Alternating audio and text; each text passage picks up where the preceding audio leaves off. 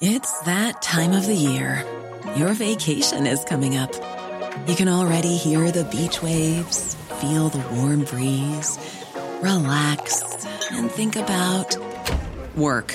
You really, really want it all to work out while you're away. Monday.com gives you and the team that peace of mind. When all work is on one platform and everyone's in sync, things just flow wherever you are. Tap the banner to go to Monday.com. Ryan Reynolds here from Mint Mobile. With the price of just about everything going up during inflation, we thought we'd bring our prices down. So to help us, we brought in a reverse auctioneer, which is apparently a thing. Mint Mobile unlimited premium wireless. Ready to get 30, 30, bit to get 30, bit to get 20, 20, 20, bit to get 20, 20, bit to get 15, 15, 15, 15 just 15 bucks a month. So, Give it a try at mintmobile.com slash switch. $45 upfront for three months plus taxes and fees. Promo rate for new customers for limited time. Unlimited more than 40 gigabytes per month. Slows. Full terms at mintmobile.com. The Telegraph. The Telegraph. Podcasts. And there we are, after many hours of delay at the border, several days of travel, Dom Nicholls and I are here in Ukraine. I'm Sophie Coe, and this is Ukraine, the latest. It's Monday, the 25th of July, day 152, and today is a very special episode. In fact, it's going to be a very special week. On Sunday, our usual host David Knowles and our defence and security editor Dom Nicholls travelled to Poland, and today they made their way across the border into Ukraine to report from the ground. This hideous and barbaric venture of Vladimir Putin must end in failure. Nobody's going to break us. We're strong. We're Ukrainians. Over the next seven days, we'll be hearing from David and Dom as they meet prominent Ukrainian politicians, visit some significant locations of the war so far, and speak to those who are experiencing the struggle firsthand to hear their stories. We begin with David's first report from the Polish city of Warsaw, which sits 400 miles from the Ukrainian border. Hi everyone, it's David Knowles from Ukraine the Latest here. You can probably hear that uh, I'm not actually in the studio in London at the moment. In fact, earlier today I was in the old town of Warsaw, the capital of Poland, uh, on our journey east to Ukraine. The old town, I was in the main square, had a little wander about. It's an absolutely beautiful place on a summer's evening. There are children's entertainers, there are balloon sellers, there's ice cream stalls, the restaurants and the bars are packed. And it's an, just an incredibly beautiful place with the sky blue as anything overhead. There's just two observations and reflections, neither original but potentially worth bearing in mind, that I wanted to bring up. One is that as I was sitting there in the square, looking around, all of the buildings are absolutely beautiful. None of them are the same colour in the old town. There'll be a blue one, followed by something in terracotta, followed by something in a more sandy colour, all about four or five stories high. But the crucial thing to remember about Warsaw's old town is that most of it isn't actually quite literally that old. It was rebuilt in the 1950s. After the Second World War, around 85% of its buildings were destroyed first by the Nazi war machine and then by the Red Army as they pushed west towards Germany. So in the 50s, the Warsaw natives came together and built their old town again from old photos and any architectural plans they could salvage. It was an act of supreme love for the city they held so dear, and the result now, 70 years on, is spellbinding. And I think that's interesting for two reasons. First is that we know that the Central European states have been huge supporters of Ukraine during this war. So Lithuania, Estonia, Latvia have sent a lot of military material and helped Ukraine a lot. In Central Europe, it's been the Czech Republic, Slovakia, and of course Poland, who've taken in more Ukrainian refugees than anywhere else in Europe. Further north, Finland and Sweden have joined NATO or joining NATO. And being in Warsaw's old town sort of shows you why the Poles have experience of what Russian occupation looked like. Their cities were ruined. As I said, Warsaw's old town lost 85% of its buildings.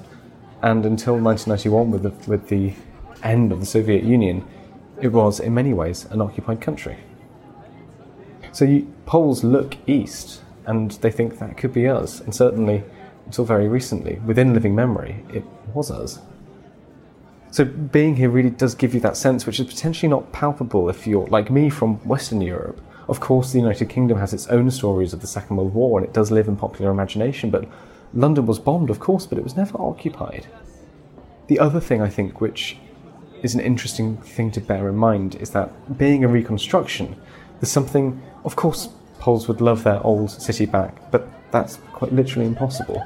But what they have, what they've built, is something incredibly beautiful And when you look at the Ukraine war, we know that Ukrainian cities, I'm thinking in particular of Mariupol, been razed to the ground in many cases, in many areas, by Russian artillery.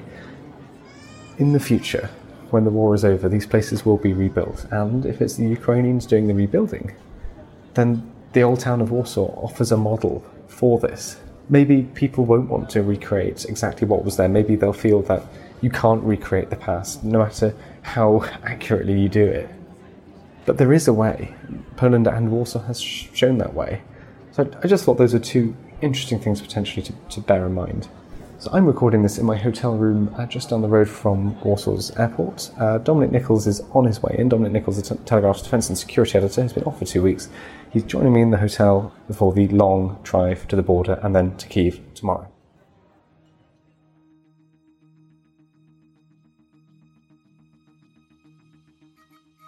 This afternoon, Francis Dearnley, assistant comment editor at The Telegraph, and I caught up with Dom and David live as they crossed the border into Ukraine.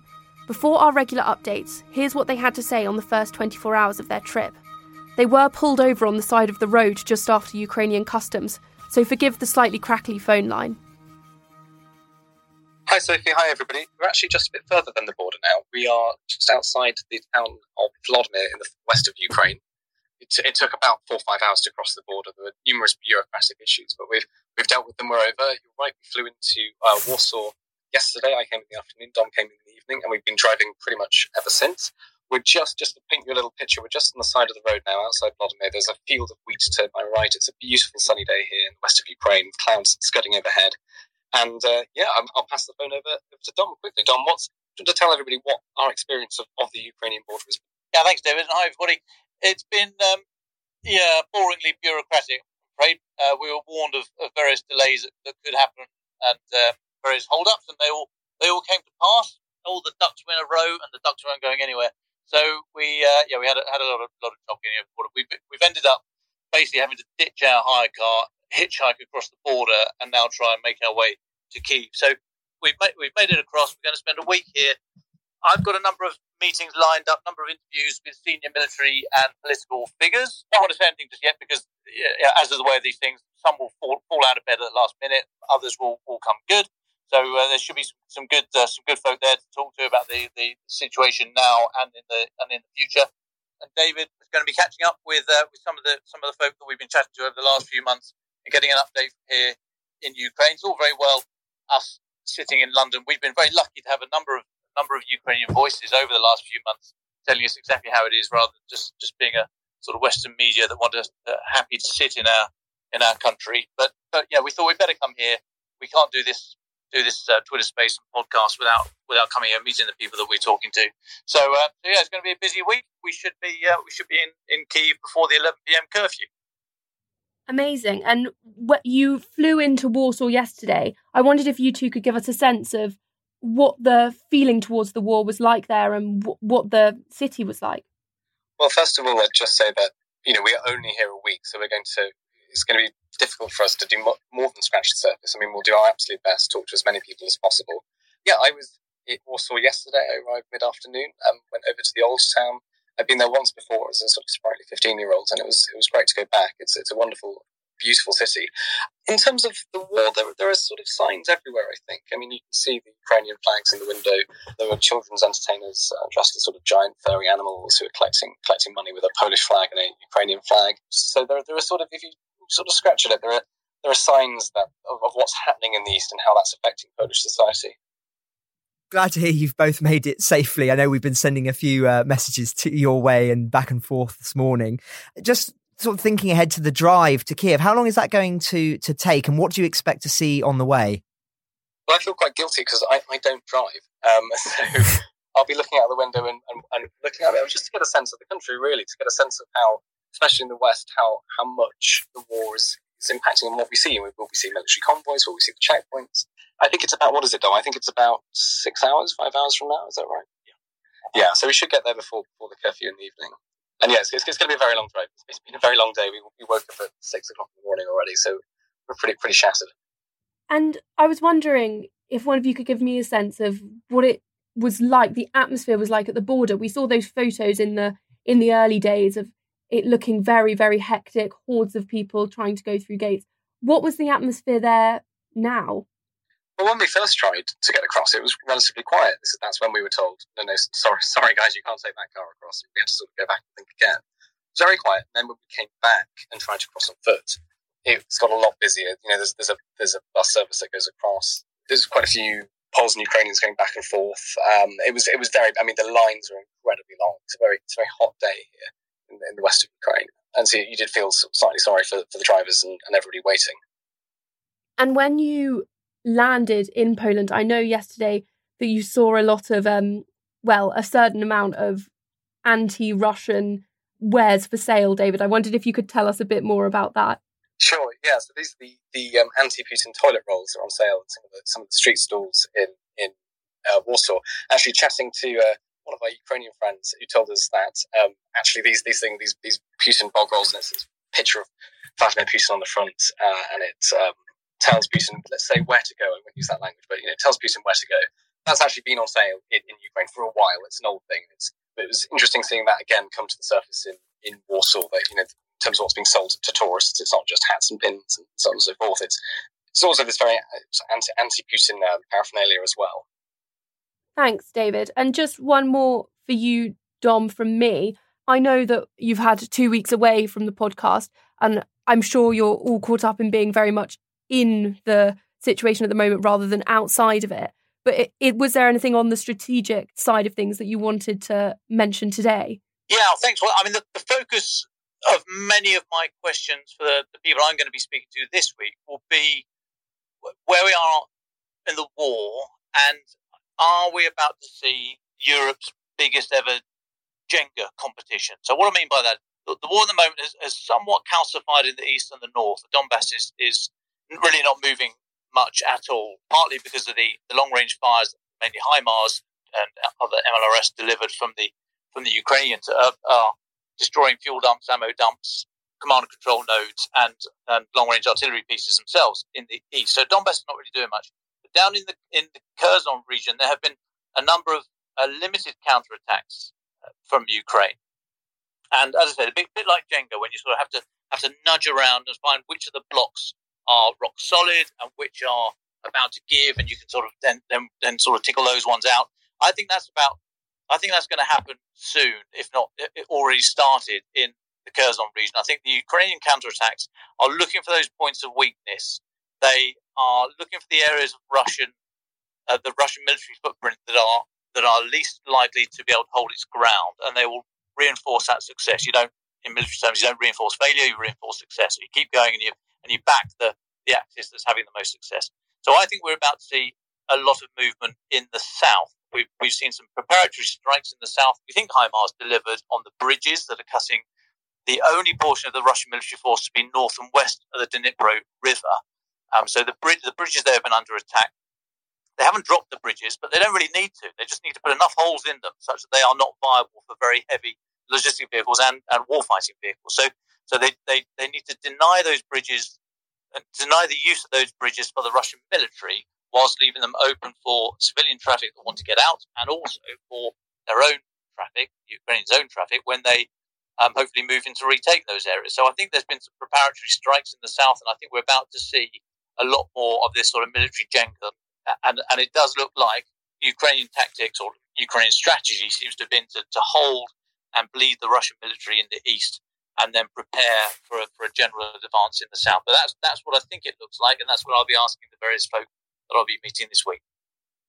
If I could just ask as well, Dom, there's obviously been a lot of conversation in recent days around this grain deal. Just wondering what your general thoughts are on, on it being signed and then sort of some suggestions perhaps that it's maybe have already been broken by the Russians. What do you think is the strategic significance of that? Well, we've, we've talked about it for a long time, and, and the difficulty was that the, the whole grain situation can only happen with with Russia's permission. And it's, it's horrible. I hate using the word permission because that, that it allows Russia a vote that they that they don't have the right to hold. But I mean, that's the situation. So Russia will only allow this for for some quid pro quo themselves, and we think they're going to be asking for sanctions relief or, or some something else. This could also be just buying time in a in a geostrategic point of view. So what the big weakness at the moment or the big vulnerability for Ukraine is the is the international support helping and supplying President Zelensky's government. So anything that can be used to sort of chip away at that. So yes, there's a grain deal. No, there's not. Yes, we're going to say, well, no, we're not. It all it all just it adds to the international pressure on Zelensky. So I think that's what Russia have done. They've they've been brought finally to the table, and now they, then they fired weapons. They fired missiles into into Odessa, saying that they were well. First of all, they denied it, didn't they? And then they said, oh no, actually, we were going for a military target. So all, all the the usual old waffle. And then we get Sergei Lavrov, foreign minister, the foreign minister, saying that they're going to expand the war aims and, and, and push further further across to the south. And I mean, uh, who knows what? They're just sort of making it up as they go along on, on that front. But I think in terms of the grain, I think this is this is all Russian tactics, and we, we should expect more of these of these strikes. They've used it once this excuse that they are they were attacking a military target, you know, regardless of where the largely unguided Kalibr missiles end up. They are saying that they are firing at military targets. They just don't care where these things land. So I think we're going to see more of this, and, and has been weaponized. It will continue to be. This this might be the start of, the, of a solution, but it's by no means there yet. And we've still got all the issues of demining to get the uh, the freighters in and out of Odessa, and then we've got to talk about the, that that really difficult bit, knitting up the the military side with the civilian insurance and freight company side. I mean, talk about how war is now a whole of society affair. We're about to see that in the insurance market. How do you then make it work? If both sides say, "Yeah, we'll we'll take a we'll clear a path, a de- demine a path, and that could be enforced by Turkey, for example, to make sure that Ukraine aren't, aren't getting weapons in that way. But then, which civilian insurance company is going to take the risk? So that would be an interesting aspect to look at. But no, I think this is just the next stage in Russia's grain weaponization strategy. We should expect more attacks on Odessa there'll be a, a, stray something that hits a ship, I'm sure, in the in the Black Sea that Russia will claim was a legacy Ukrainian mine. Um, but yes, we, we should see, expect more to come there. And just one more from me, Dom. As Sophie was saying, it's been a couple of weeks since we've heard from you, and obviously many of our regular listeners have been desperate to hear your voice once again. And and now we have you. Is there anything else that that struck you about the last couple of weeks? Any stories that you thought that were particularly interesting, big or small, that caught your eye that you wanted to comment on? Mean, I think the big story for the last few weeks has been the effect of HIMARS and the, the other multiple launch rocket systems that have been flowing in from the west. I mean, the, the accuracy, the range is impressive. The accuracy is just off the clocks. I mean, that, that really has brought the weight of fire coming back from the Russian side down to a, a trickle, unlike anything it was a few weeks ago. And that has allowed Ukraine time to, to plan, time to take a breath as well, and also time to plan about how they want to how they want to prosecute this war. And I think the, the measure of how serious the introduction of HIMARS and other similar systems have been is um, Sergei Lavrov's comment that um, you know if you can if you keep continuing to supply these munitions, then we'll we'll just we'll keep going and we'll have we'll, we'll broaden the aims of this military operation. I mean, it's like it's so again, it's just so boring. It's like, is that the best you can come up with? It's like it's like some sort of really bad Scooby Doo episode where where Lavrov saying, "Oh, if it wasn't for you pesky kids with your HIMARS, we would have succeeded by now." I mean, just it's really, really dull. But I think the introduction of that weapon system, there, there is no silver bullet. There is no one weapon system that's going to win this or lose it for either side. But that has made a marked difference, and it gives strategic space to to think and plan for, for Ukraine. And I think that's going to continue. Thanks, Dom. I'm conscious that we don't want to keep you guys for too long before you have to make that long drive to Kiev. But I am interested to hear if there's anything else that you want to say before you go about maybe the week that you're planning what you're planning to do, and then we will leave you guys to to get on the road as we know we're we're keeping you. I'm just looking over the, the incredibly kind Ukrainian man and who brought us over the border in his car is, is looking at us. So we'll have to make this very, very brief because you can't cross the border on foot. You have to be in a car. So we're incredibly grateful to Andrew. So thank you, Andrew. This week, as Dom said, he'll be sort of interviewing all the, the big cheeses. So you your, your ministers, that sort of thing. I'll be the, the, the, confirmage. Be, will be spending. I'll be spending a bit more time hopefully on the ground talking to Ukrainians and understanding what, what life is like in Kiev and the surrounding towns and areas at the moment. Yes, I think that's probably um, every, everything from us. The air conditioning has gone off in the car, so I think we might go wave to Andre and ask and say thank you, thank you very very much for stopping. And then on to Vladimir, then on to uh, on to Kiev.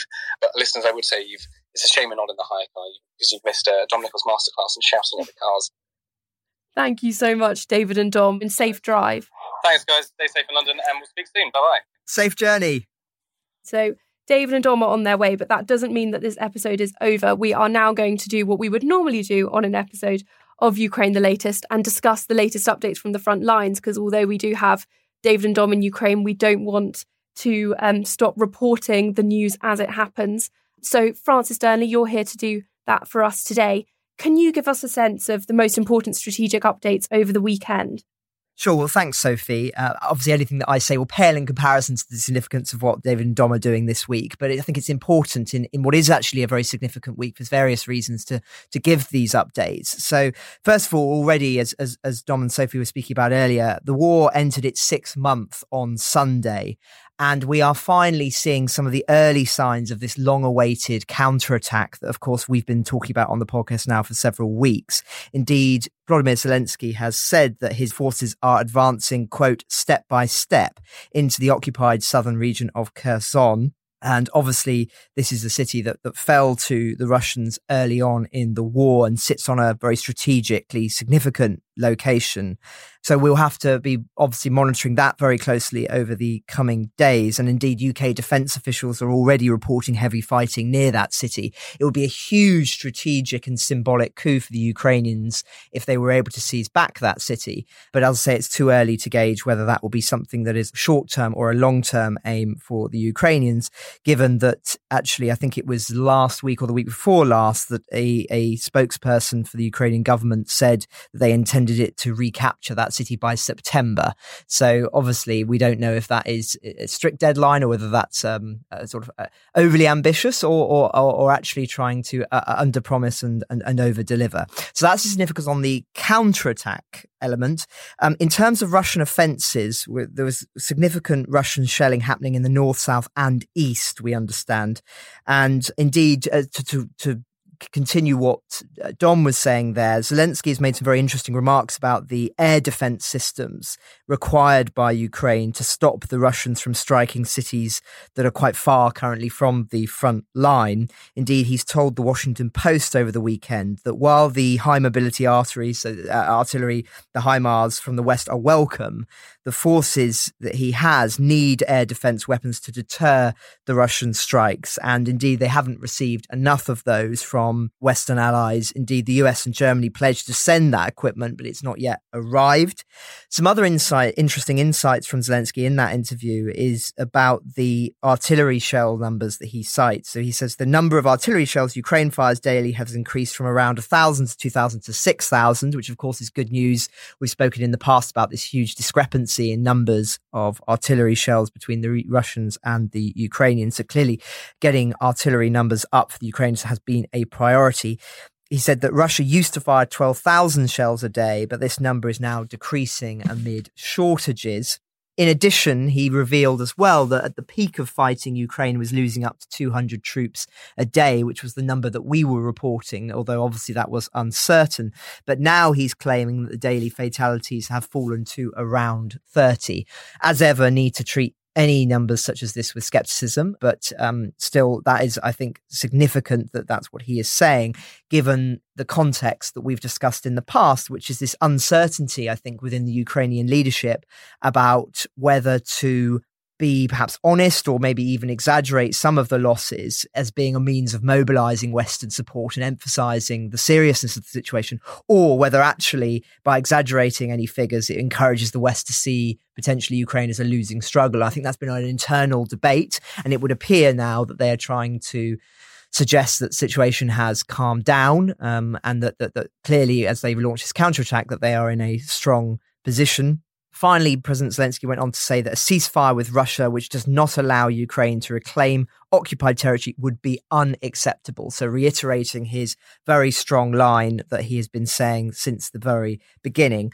Conscious I'm talking quite a lot here, Sophie, so do feel free to jump in if you've got any thoughts. Otherwise, I will I'll continue and talk about the, the two other very significant front lines in this war, which is food and energy. I would be interested to hear about the the grain deal because Dom was mentioning that earlier and the significance of it. We've seen it coming, but we've already had some skepticism this morning, as you said earlier, that it might have been broken. Well, yes. So. Uh, uh, obviously, over the course of the weekend, we saw the deal be finalized. A very curious sight, um, seeing Russian representatives shaking hands with with Turkish representatives and, of course, UN officials. I mean, it was quite striking to me that only a few months ago we were saying that Russia would be such a pariah state potentially that that nobody would want to be seen shaking hands. So it was quite noticeable. I thought that that, that has um, obviously changed. And obviously in the same week as well, when uh, President Putin was meeting with President Erdogan, of course, a NATO member and the supreme leader of Iran, just I think that's a significant development. And indeed, a lot of the developments on this grain issue, I think, should be seen in that context, which is that whilst it is far from being altruism, from the Russian state here. They are trying to uh, reconnect with the international community to show that they are not diplomatically isolated. They're also, of course, trying to benefit financially from this. The deal that was struck in Istanbul on Friday to lift the blockade of Ukrainian ports will boost the Kremlin treasury, undoubtedly at a time when, of course, its coffers have been severely weakened by the war. But also, and this is what James Kilner argues in a piece for us, I think very um, accurately, is it enables Russia to grandstand in Africa as the sort of continent's savior. We've talked a lot in the past about the ramifications of the food crisis on Africa.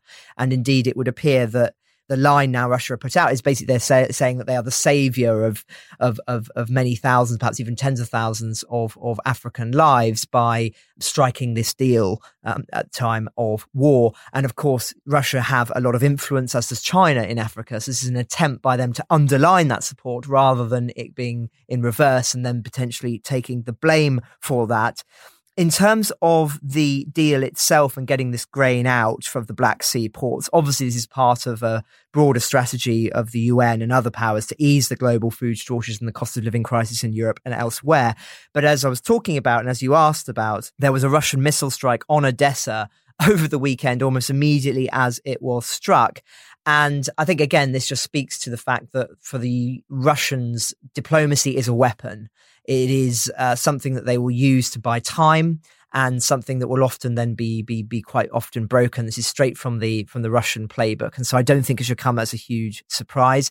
Clearly, the the grain export issue is still holding at the moment that the deal that was struck, but I think that there will be some more twists and turns to come on this. But hopefully, that answers your question certainly does. And, and, and another issue, just that we've been discussing for weeks and weeks now, is energy.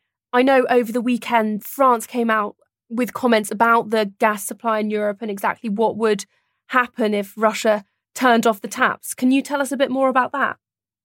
Yes, well, again, this is another ongoing saga in in the war, and of course, I've spoken a lot on this podcast about Germany and the situation that's happening there of them turning off light street lighting, rationing energy, and I spoke, I think it was on Friday or perhaps Thursday last week, about this strategy pursued by the European Union of setting out uniform targets of the reduction of gas consumption in Europe, regardless of any one country's reliance on Russian oil and gas. And indeed, you can imagine that this has been rather controversial to say the least. Why should a country that has not been reliant on Russian gas still be reducing its consumption by 15%? It's considered very, very unfair. And unexpectedly, there has now been some developments in this space. So France has come out saying it is against this strategy of uniform gas reduction in Europe, against the setting of uniform targets it says that export capabilities of each country must be taken into account and effectively saying that, that they would battle against this move by the Commission, which is interesting given that usually France and Germany are the shapers of, of the EU policy. So clearly this speaks to the disagreements there. Spain, Portugal, and Greece were also among those countries that are openly hostile to the proposal. But it's France that is among the several more countries to express reservations. And of course, being one of Europe's major economies, no doubt this will make bureaucrats in Brussels sort of wake up and, and, and take notice of this. But of course, we haven't heard yet what their response is. And I think that they will be pretty firm on this because they don't want to show that there is quite perhaps as much disagreement in Europe as there currently is.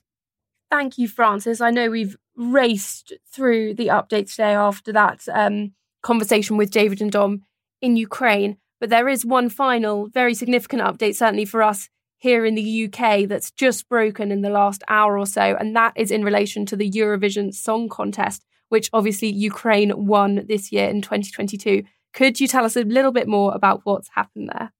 Well, yes, a bit of a lighter story on which to end. So we understand that the UK will now host Eurovision in 2023 on behalf of Ukraine. Tim Davie, the Director General of the BBC, has said, and I quote, It is a matter of great regret that our colleagues and friends in Ukraine are not able to host the 2023 Eurovision Song Contest. Being asked to host the largest and most complex music competition in the world is a great privilege. The BBC is committed to making the event a true reflection of Ukrainian culture alongside showing showcasing the diversity of British music and creativity.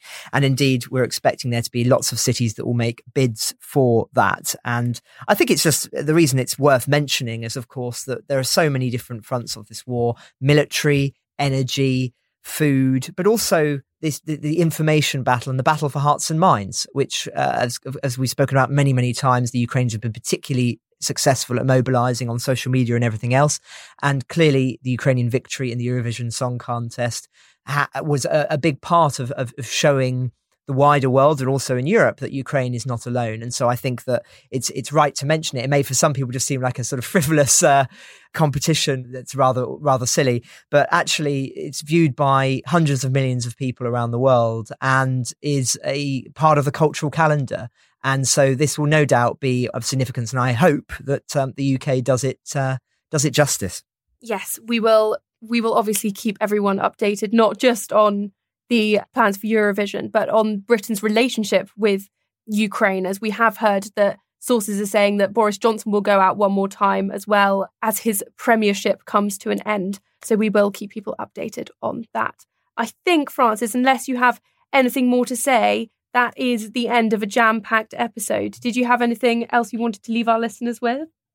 Well, I should say that I hope to go to Eurovision. Uh, it's never been hosted by the UK in my in my life. Actually, no, that's not quite true. I think we won in 1997, didn't we? So it has been hosted once uh, in my lifetime, but I would t- intend to go. And obviously, seeing Ukraine being at the front and center of that will be part of my motivation to do so.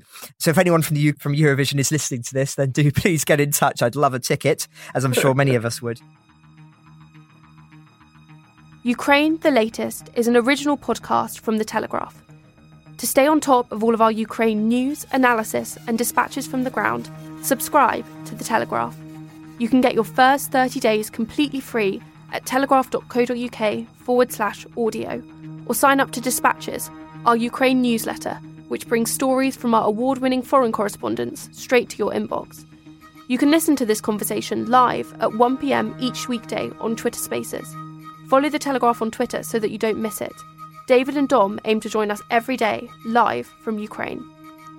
If you enjoyed this podcast, please consider following Ukraine the latest on your preferred podcast app.